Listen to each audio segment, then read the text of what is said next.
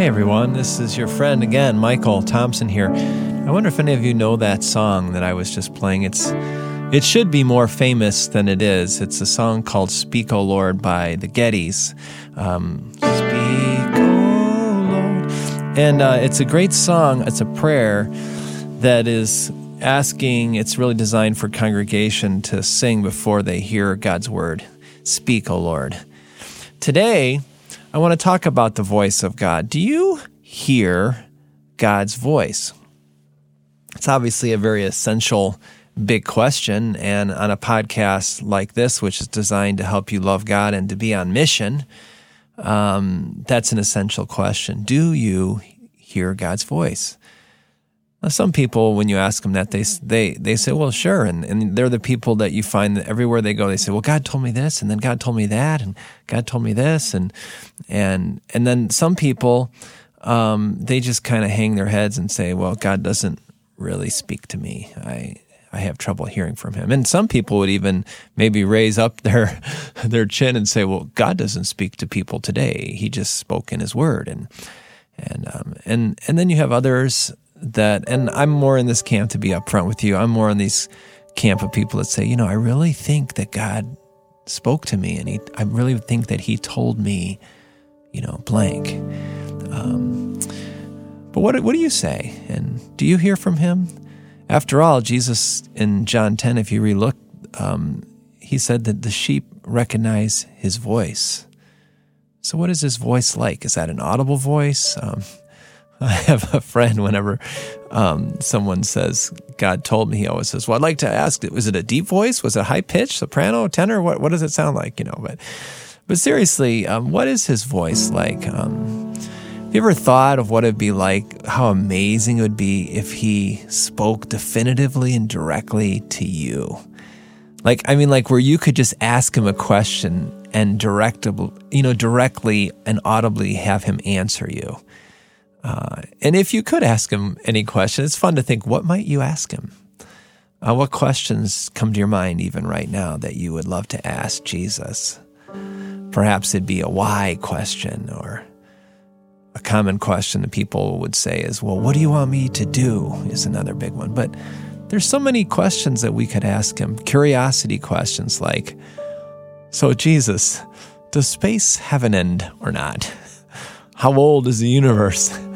How many exact days old is the earth? And for that matter, how many exact how many exact days old are you since the manger? I mean, what is your real birthday? In eternity and on earth.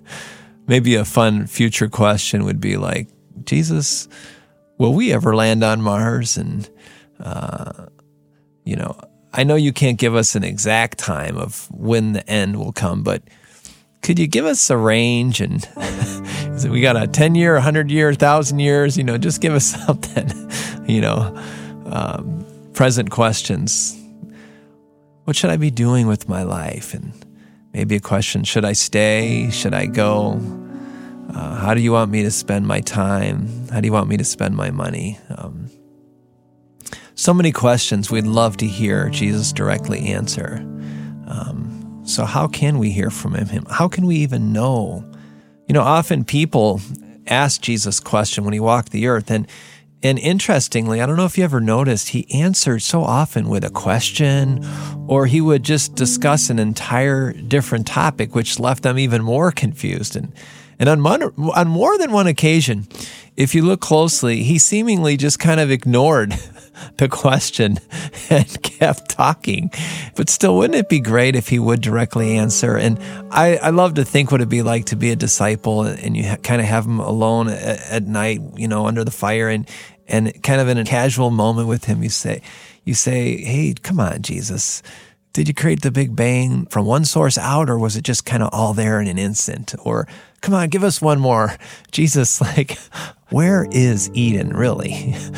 is is it still like somewhere in the world, or what about it? And and are the angels still guarding it?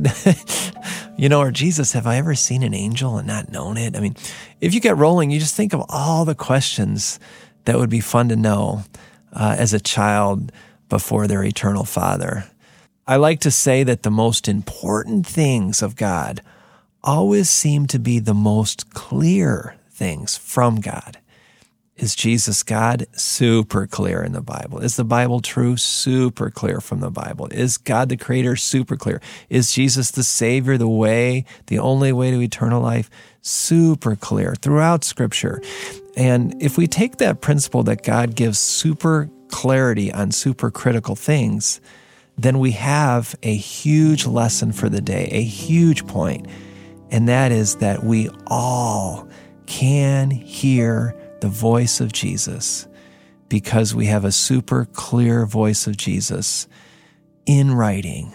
Now, I'm not diminishing the need for hearing the voice of God in, you know, specific situations. It's just that for now, for this podcast, I want to reiterate to all of us that the most important aspect of definitively hearing from God and the most critical aspect of life is found in diligently reading His Word.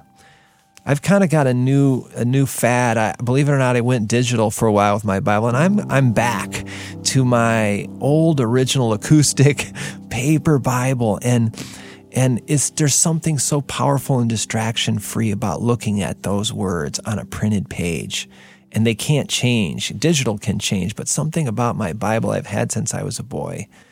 When I was a kid, I remember going to church and the bulletin had a beautiful picture of a meadow on it. It's funny how you remember certain things, but I remember on this bulletin it had this verse the grass withers and the flowers fall, but the word of the Lord stands forever. It's from Isaiah 48. And I, whenever I think about God's word enduring, somehow it brings me back to that childhood memory of sitting there in church just thinking about that one verse, probably as the pastor was going out of the music, but I was just fixed on that picture and the idea that something lasts forever. Something as mysterious as the word of the Lord stands forever. Today, so many people, even believers, even entire institutions, colleges, and, and even organizations, mission organizations, they, they somehow have changing views of or evolving understandings of, of this, that, and the other. But Jesus' word, it just stands forever. And so, if you want to hear and know this rock, this unchanging voice, um, then grab a physical Bible, put your nose real close to it, get alone, get quiet, and read and listen. Get to know the personality of Jesus, his tendencies, his emotions. What you'll find is that even in the Bible, no one talks like Jesus. Uh, none of the characters quite say things sometimes so simple and tender, like the prodigal story and sometimes so otherworldly, it's hard to even follow him. Even when we know the whole story, uh, Jesus' mind is just so vast and other and holy that even the way he speaks as, uh, as he did on earth is just, it's like no other. Um, he really is uh, an awesome God. He's hard charging, he's tough talking, but he's slow and he's humble and meek. He's aggressive and angry, flipping tables, and yet gentle and lowly like no other. He's the God of eternity, and he was found in human form. It became appearance of a man. He humbled himself, became obedient to death, even death on a cross. Uh, this is our God, uh, and this is the one who speaks definitively to you and to me. We, his sheep, know his voice. We recognize it. And it's definitively written in red ink in the old Bibles, red ink. Uh, oh Lord, give us ears to hear your voice. Draw us to your word, to yourself. Draw us to truth. Nourish us, revive us, fill us. In Jesus' name. Amen. Well, God bless you all. And uh, I do want to encourage you go for the red letters. I refer to the red letters because many, many Bibles um, have Jesus' word in red ink. And I love whenever he speaks, they give it red ink, or when they quote him, red ink. So uh, I encourage you go to the red ink. You'll be able to love him more and see a God on mission calling you to love Him and to love people to advance His gospel. God bless you all, and we'll talk to you soon. Bye bye.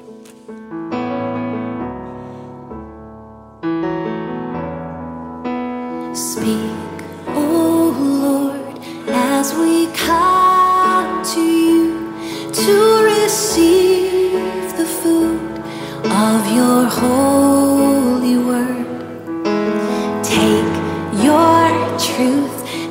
planted deep in us, shape and find.